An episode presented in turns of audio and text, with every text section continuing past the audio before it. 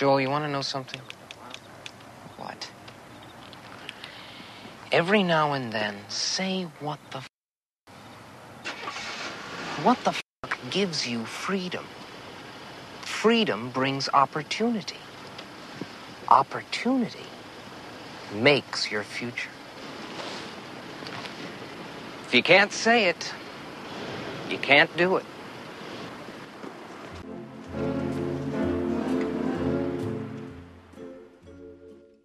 Welcome to Sailing in the Mediterranean podcast. I'm your host. My name is Franz. You may recall a while back I did a podcast with Andy Schell of 59 North. Now, Andy's trying to make a business out of taking people sailing with him. So, if you're interested in getting some offshore experience, you might listen to this ad and see if it's something you're interested in. And by the way, I do recommend that you also subscribe to Andy's podcast, 59 North. Greetings, gang. This is Andy Schell from the 59 Degrees North Sailing Podcast. If you dig Franz's show here, you'll definitely dig my podcast, so subscribe for free over on iTunes. And if you're interested in getting out in the high seas yourself, join my wife Mia and I on our classic Swan 48 Isbjorn. Uh, that's Swedish for polar bear, on one of our upcoming ocean passages. Isbjorn is a 1972 Sparkman Stevens Swan 48 perfectly configured for taking crews in style and comfort on long distance offshore sailing trips. We sell four spaces per trip, with myself as skipper and either my wife Mia as mate or another professional sailing friend of mine who I hire to join us. Most passages are between five and seven days, with the occasional two to three week ocean crossing thrown in for the real adventurous among you. Got a bunch of trips coming up. In November, we're sailing south in the Caribbean 1500 from Annapolis to Tortola. Then in 2016, we're doing some trips in the Caribbean and a transatlantic next summer. Check out the full schedule on 59-north.com slash offshore. 59 degrees north. We're sharing the infinite wisdom of the high seas with those wise enough to seek it out. So come and join us.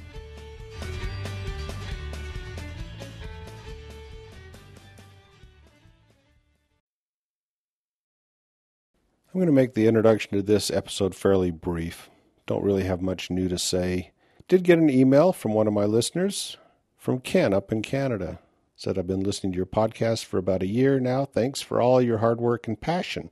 I am a sailor and a dreamer. I've sailed for over 30 years on small boats on landlocked lakes throughout Western Canada. My wife and I have a plan to sell it all in nine years or less and buy a blue water boat and go explore the world. You're taking some lessons in the Gulf Islands this month, and we have bought your 101 and 103 lessons. We have enjoyed them very much.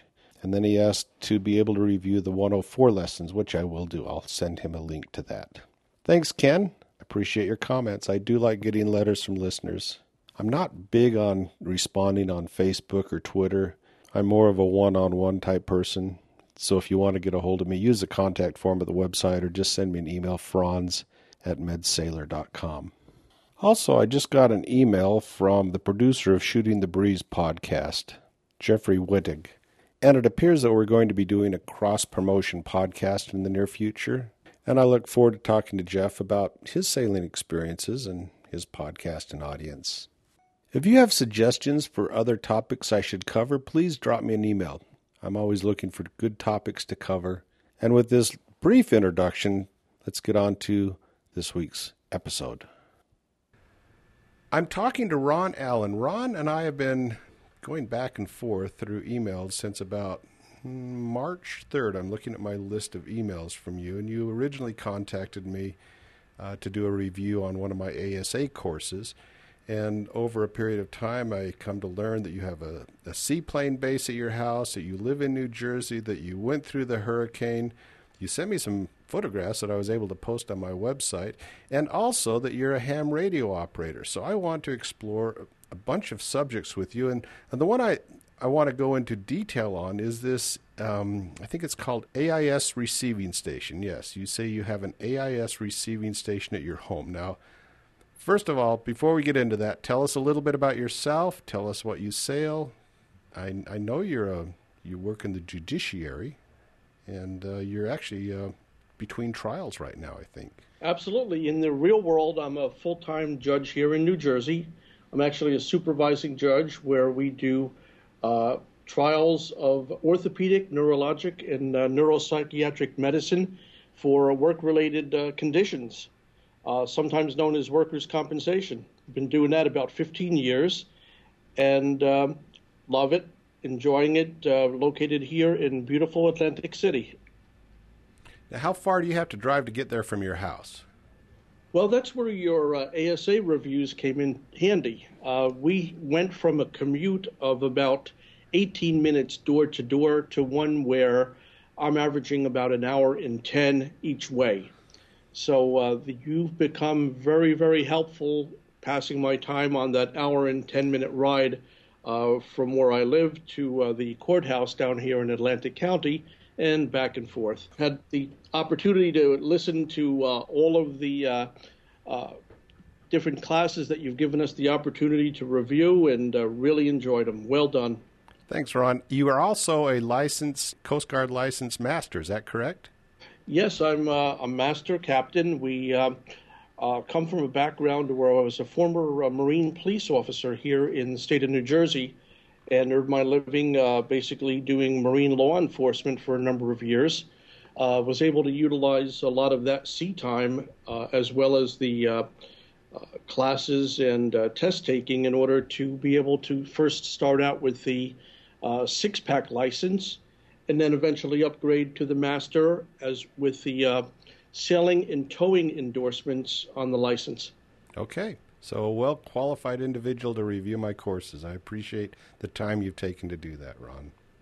Well, I'm really enjoying them, and uh, they're great. As uh, I've noted in some of my reviews, uh, your real life experiences definitely uh, make a difference. It's not just the uh, hard and cold material, but actually how it works in the real world that uh, makes it fun to listen to. I, that's what I tried to do. When I take a class, if somebody gives me personal experiences, it makes me learn the material much easier than if I'm just trying to learn facts and figures and techniques. But anyway, let's move on. You live in New Jersey, right on the coast, and you sent us some photographs of when Hurricane Sandy came through. Tell us a bit about that experience. Well, we were uh, in the middle of it. We actually stayed through the hurricane. It was truly amazing and, uh, in many ways, a life altering uh, experience. Having lived on the Jersey Shore, um, right on Barnegat Bay, and having worked there as a Marine police officer, I've had years of experience working during hurricanes where we would uh, actually stay on station and work the rescue boats for situations where people would venture out uh, at times where they shouldn't. So I was used to hurricanes and felt pretty confident that the area where I live would not see much damage or much uh, of a tidal surge based on my experience. Unfortunately, uh, we had uh, a once in a life, hopefully, situation that developed. Uh, we have a bridge in our area that connects the um, barrier island to the mainland, and we have Barnegat Bay where I live. What happened was Sandy actually, for the first time in my life, and uh, first time as as far as many of the people who uh, live on the coast here remember, was able to actually breach that barrier island. So what happened was while we were doing fine prior to the breach. We actually were in our house when this occurred. Uh, we went to bed about 11 o'clock. The power had been out as a result of the uh, electricity being down.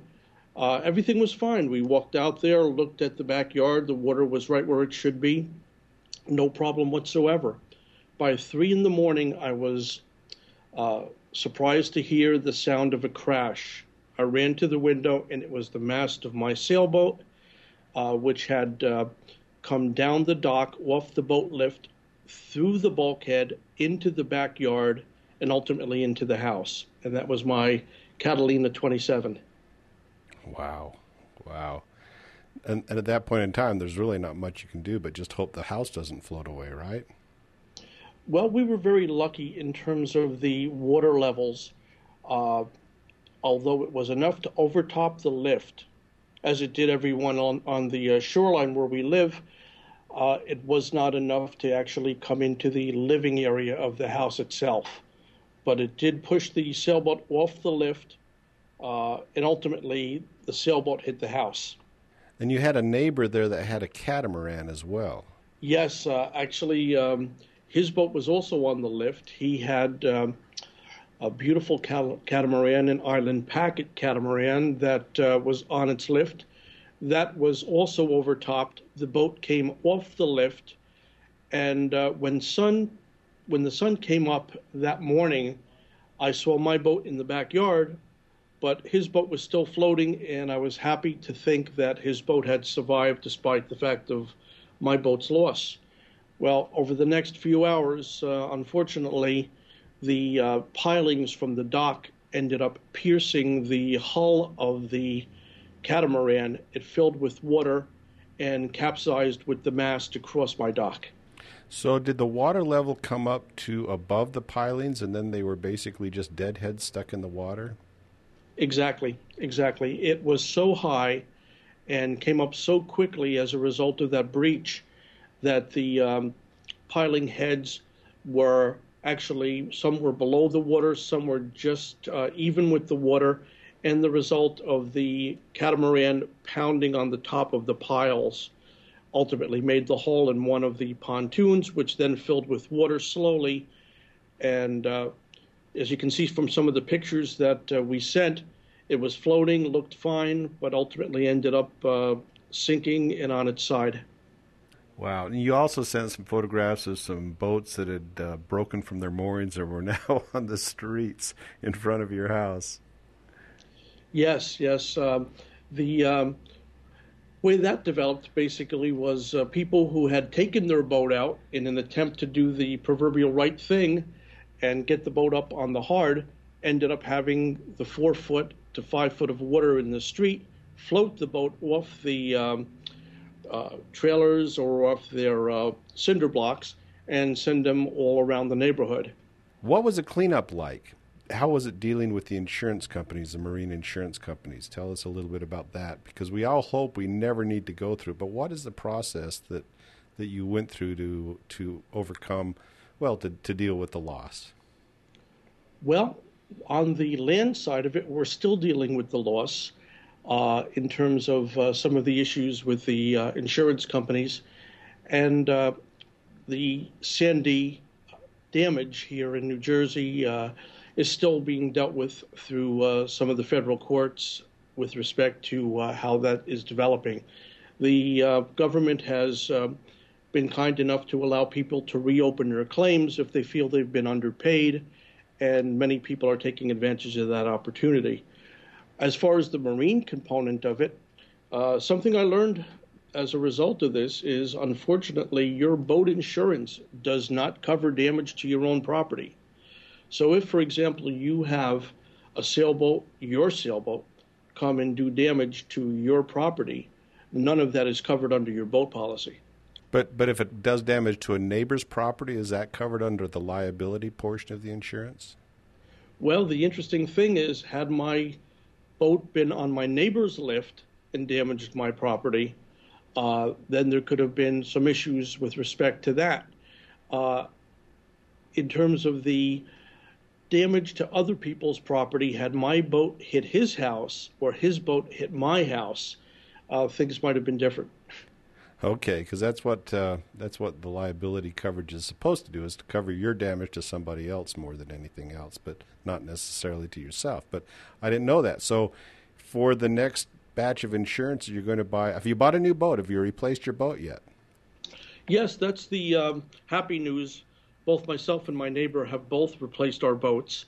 Uh, mine I replaced with uh, a slightly larger boat because we had planned on doing more cruising so we upgraded to the uh, Catalina 30 model, which gives you the ability to have the hot and cold running water, uh, a regular stand up shower, some of the features that you just didn't find on the uh, 27 model. My neighbor did an even bigger upgrade from the Island Packet catamaran to a Fountaine Pajot uh, cat that he travels back and forth to Florida with now. So it actually turned out to be okay for you then. Well, in the end, uh, after a lot of uh, struggle and a lot of uh, uh emotional uh, well, emotional concepts of uh, losing a boat that you've put so much time and effort into. We're doing fine.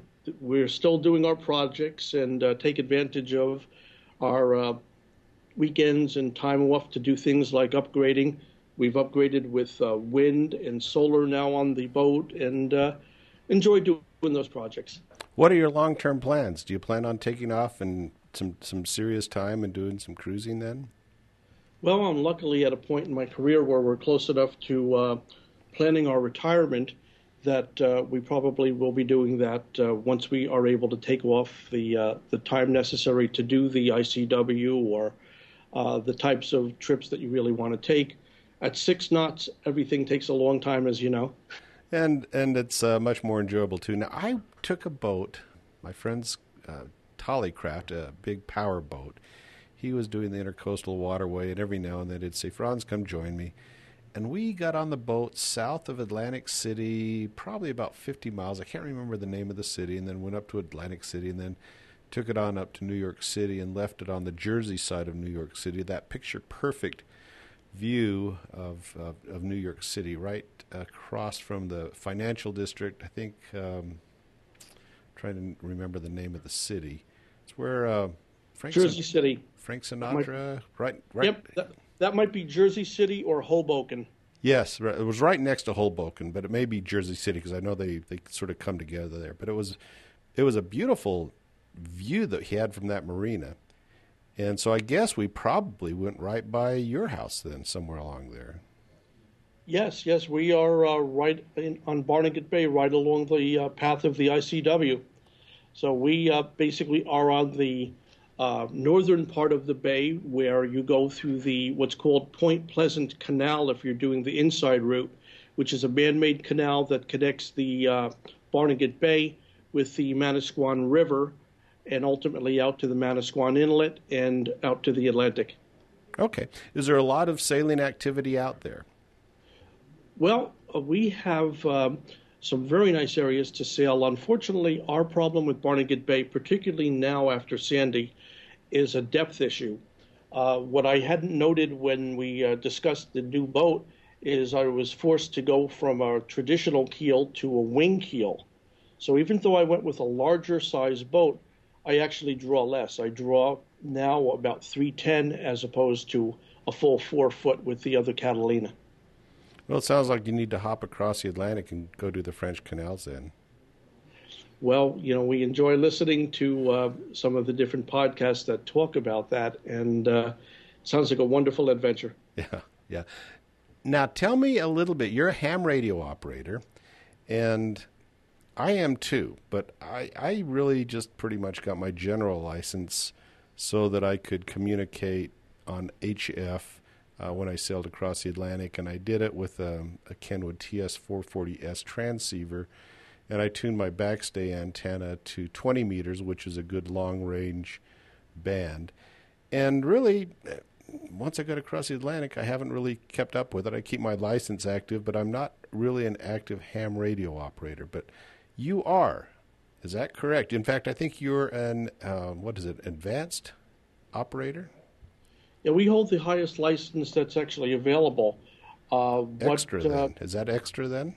Yeah. Okay. Yeah. And uh, basically, the way it works is as a result of some of the changes, uh, the FCC has removed the Morse code component, which is something that has held a lot of people up in terms of climbing that ladder of licenses. So, if you're any good with uh, theory and electronics, you can certainly take the um, additional tests and move up to the highest level. Hmm. Okay, so so there is no code requirement for any of the licenses anymore, then? No, you can go all the way up to the uh, top license without having that code component any longer. Okay. Are you active on ham radio on your boat? Well, yes, we do have uh, an SSB radio. We have an ICOM SSB that uh, we listen to. Uh, we particularly enjoy listening to some of the cruisers' nets. Uh, I believe uh, 14, um, 1430, I believe, is the frequency that uh, we tend to listen to for that and you'll hear people check in. There, it is a monitored net that is pretty well constantly listened to by different people who are control operators, and they listen for check-ins all across the country. all across the country, even though it's a, primarily a marine net? Yes, because uh, what they do is uh, they'll either base out of some of the control operators are based out of Florida, some are based out of the Midwest. Depending on which direction they point their antenna array to, they'll pick up different areas. So you'll hear cruisers checking in uh, from all over, basically. And what's the point of it? To pass on information like I did when I needed to get information back to my wife, or get weather information or medical information? What have you heard? What what what have you heard as a result of monitoring the nets then? Well, the typical type of conversations you hear are just check-ins where people will uh, talk about where they are, what the weather's like. Uh, it does provide the uh, family members, even if they're not hams, they can just monitor the frequency uh, with uh, having that comfort level of knowing that even if they're out at sea beyond uh, the cell phone range or beyond VHF range, that the person is doing well where they are and that um, they're checking in to show that they're alive and well. What are the frequencies that you're typically monitoring? What bands are you are these nets on? If you know off the top of your head.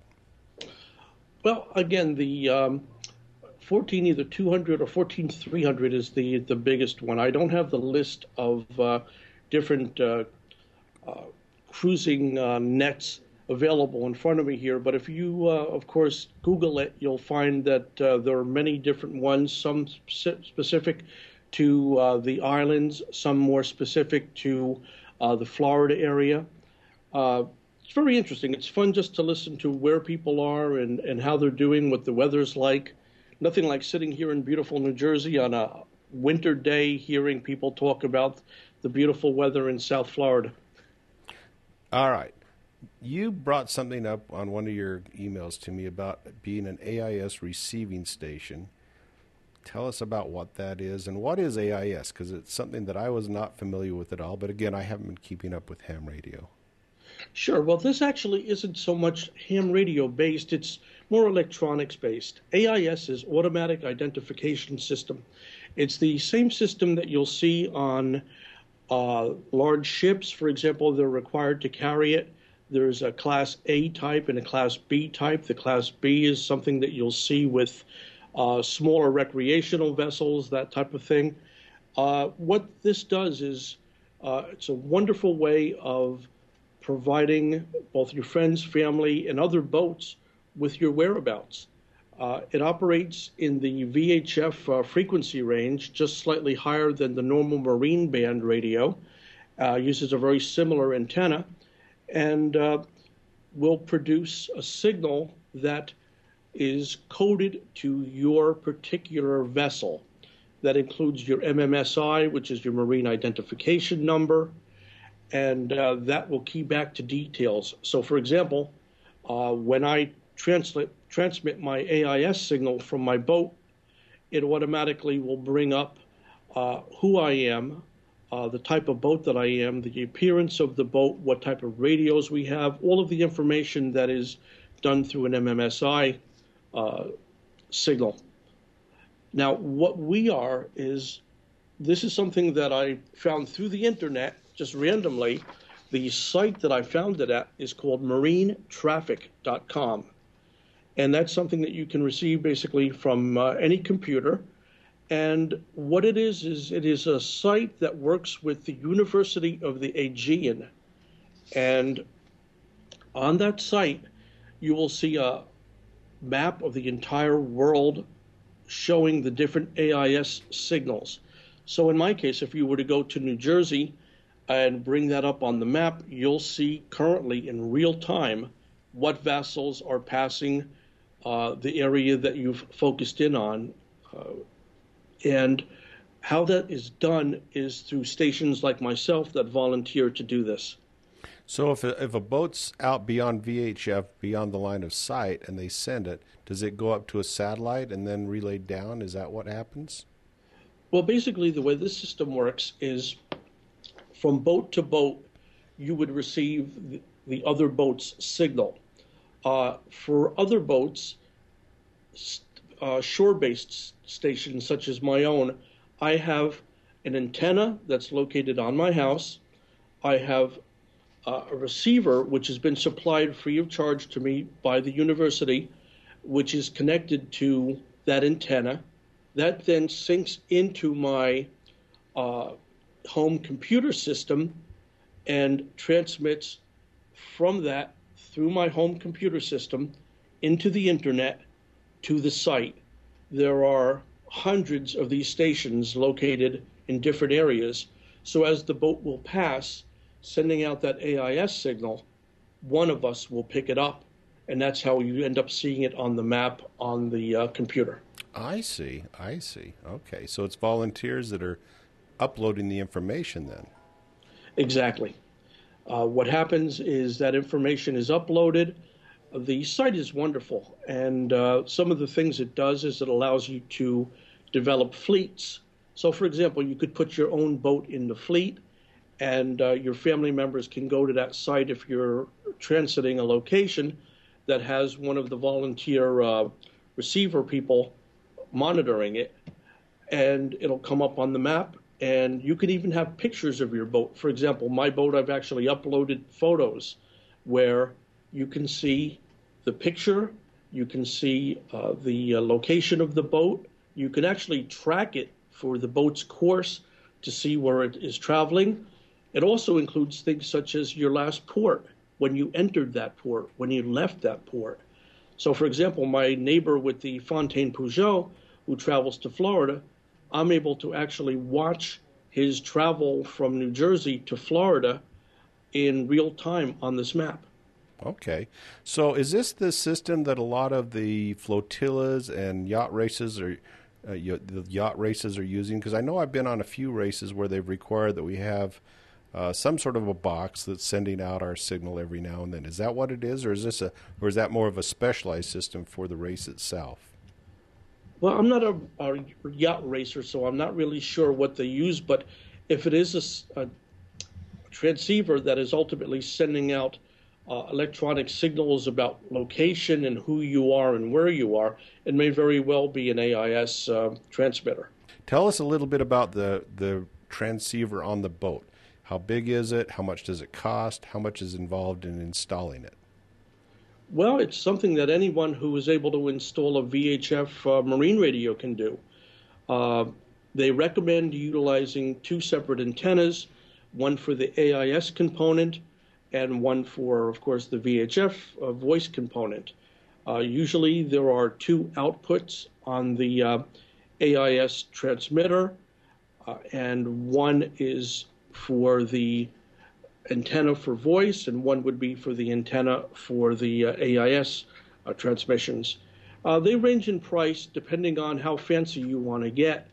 From a simple receiver that you might have that would show you where other boats are, and that is again connectable to your uh, chart plotter through the uh, output of the unit itself and going into the input of your chart plotter, similar to the way a GPS might work uh, all the way to other units that are standalone units, which actually not only receive other boats but transmit that signal to other boats. And those are substantially more expensive, and uh, they could either be standalone or they could be incorporated into your system. Prices prices range from uh, you can buy an ICOM, for example, that has that receive only capability in about the $300 range to over a few thousand dollars for the uh, transmit receive standalones. Are you seeing this unit a lot in recreational boats, or is it still pretty much in the uh, commercial boat area right now? No, actually, if you look at the map at the uh, marine traffic site, you'll see many, many recreational boats that are utilizing the system, both for the comfort of letting the large boats know where they are, uh, as well as letting family members know so that uh, if something was to happen during that track of uh, travel from point A to point B, they will know that something's wrong or where you are during the course of that track. So I imagine in places like the Mediterranean where you're really never too far away from land, that's pretty accurate. You can pick up pretty much if you have one of these units, your your location is going to be picked up. But if you're out or in the middle of the Pacific or the middle of the Atlantic, there may be a period of time when there's no tracking of you going on because it is sounds to be like it goes from ship to ship and then maybe to the internet at that point in time. Well, the main concern and the reason they're doing this is more for safety, uh, intership type safety. It's it's very similar to aircraft, which, as you mentioned, is another area of my uh, uh, enjoyment for hobby purposes. Uh, same concept where you'll have a, a transmitter or transponder on an aircraft that will send out a signal so that uh, the other aircraft, as well as uh, the uh, controllers on the ground, will know exactly where you are in terms of who you are, your height, your ground speed, you, your uh, direction of travel, those types of things. It's just taken that concept that we've had in aviation for so many years and brought it into the marine world. All right, so that moves on to the next subject I did want to cover with you. When you first emailed me, I, I did a Google search on, on your name in New Jersey, and the one I found had a seaplane base. And I just wrote you back. I said, Are you the guy with the seaplane base? And you said, Yes, I am. Tell me a little bit about your seaplane base. My experience has been the best sailors I've ever come across have always been pilots, or, or they're also pilots. So it seems to go, you know, good sailors or good pilots or vice versa. And you're also a pilot, it sounds like. So tell me about your the type of plane you fly, your seaplane base, and so forth. Well, uh, I'm one of those individuals who had just wonderful parents who were able to uh, support me in my, my endeavors as a young kid. Uh, I actually flew airplanes before I was able to drive a car here in New Jersey. Uh, during the time when we uh, went through that process, you needed to be 17 years old to get a license here in New Jersey to drive a car. At the time, you could fly a plane with a full pilot's license at the age of 16. So I started flight training uh, when I was in high school and ultimately financed it by doing everything from working in garden centers to uh, warehouses, mowing lawns, all of the types of jobs that kids will have in order to pay for my flying lessons. And ultimately uh, received my pilot's license before I was able to drive a car. My parents would drive me to the airport here in New Jersey so I could fly a plane to Boston. I was too young to drive. so, what type of plane do you do? You own a plane now, or do you t- typically lease a plane, or are you belong to a group that owns a plane and shares it? Well, we've done uh, a little of each of those during my flying career. I actually own a plane that uh, is in storage right now. It's actually an experimental aircraft that uh, myself and my neighbor built. Uh, it's called a Challenger 2. It's a two place aircraft that the wings are able to be detached and it's storable in a garage. Uh, very, very interesting aircraft in that uh, it has incredible capabilities. It can fly as slow as 25 miles an hour. Uh, cruise speed is in the uh, 80 mile an hour range. Uh, can be used as a sailplane where the plane can be brought up to altitude, the engine switched off, and the wings are long enough and the plane is light enough to be able to stay aloft like a glider, basically using thermals. Oh, it sounds like a fun plane. Oh, it's it's wonderful and uh, very inexpensive to operate. Uh, fabric covered. Uh, that's why we keep it uh, inside rather than expose it to the uh, outside. The seaplane base uh, is a private, restricted seaplane base that I have for myself. And what that's about is New Jersey is one of those states that um, makes it very difficult for seaplane operations to take place. In some states, you can basically land a seaplane wherever there's a body of water. As long as there is enough room and uh, no prohibition against it, you can land. New Jersey requires any seaplane that wants to land to land at an official airport. So, in other words, for me, who had wanted to be able to put floats on the plane and ultimately land it in front of my house and park it uh, at the home, I would not have been able to do this if not for setting up an actual seaplane base, which I set up as a restricted use one for my own use as well as uh, other individuals who I might authorize. Oh, okay. Was that a lot of bureaucracy to go through? Well, it was really not bad because what had happened was I remember as a child uh, seeing seaplanes taking off and landing, uh, going between the New Jersey shore and Wall Street. They used to have a shuttle service where they would pick up the uh, Wall Street people, take them to work up in New York, let them spend the day, and then bring them back to the Jersey shore on the seaplanes. And I noticed the planes had not been taking off for quite a while, which gave me the idea that it's possible that that application or that license was no longer being utilized, which allowed me to then uh, find that it became available. Much of the information that I would have needed to go through in terms of the bureaucracy had already been done by the former operator, and I was able to uh, utilize that information for my own application. So I think we've covered most of the things I wanted to talk to you about, Ron, but I want to ask you a quick question. I love stories and I don't think you're prepared for this. So if you can't do it, don't worry, I can edit it out. But tell me about the best or most memorable sailing experience you've had in your lifetime of sailing. Or it doesn't have to be about sailing. It could be when you were working as a law enforcement officer on, on, on the water. Well, I think probably most of the most memorable experiences are the rescues uh, at the time that I was doing this type of work, this is a long time ago, prior to Boat US, prior to Sea Tow, or any of the companies that uh, we see as commonplace now.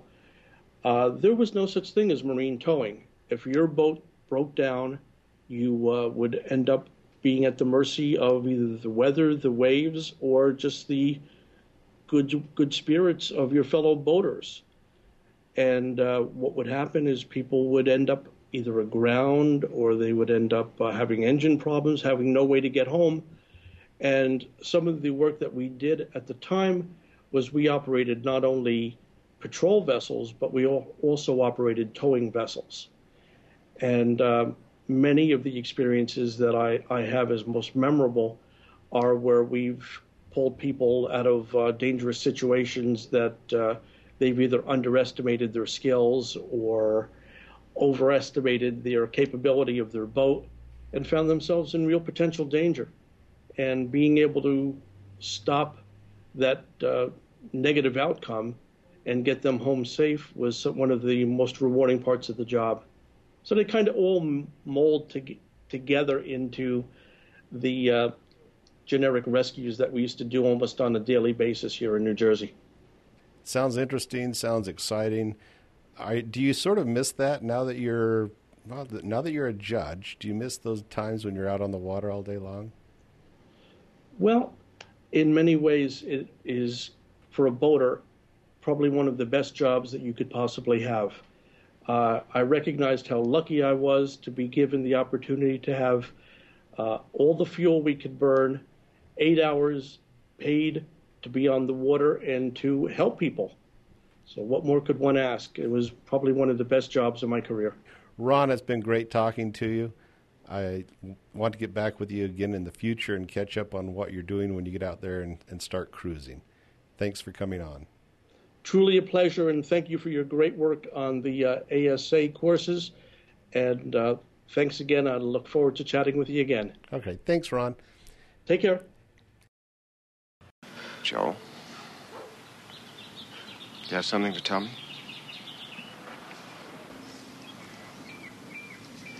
No, I don't think so. I just got off the telephone with Bill Rutherford. Princeton can use a guy like Joel. What? Princeton can use a guy like Joel. His exact words. That's unbelievable. You're as good as in. I knew you could do it. Haven't I been telling you? Every once in a while, you just gotta say, what the heck? And take some chances. You are so right. You made me very proud.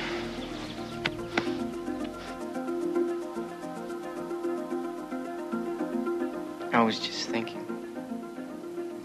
where we might be 10 years from now, you know?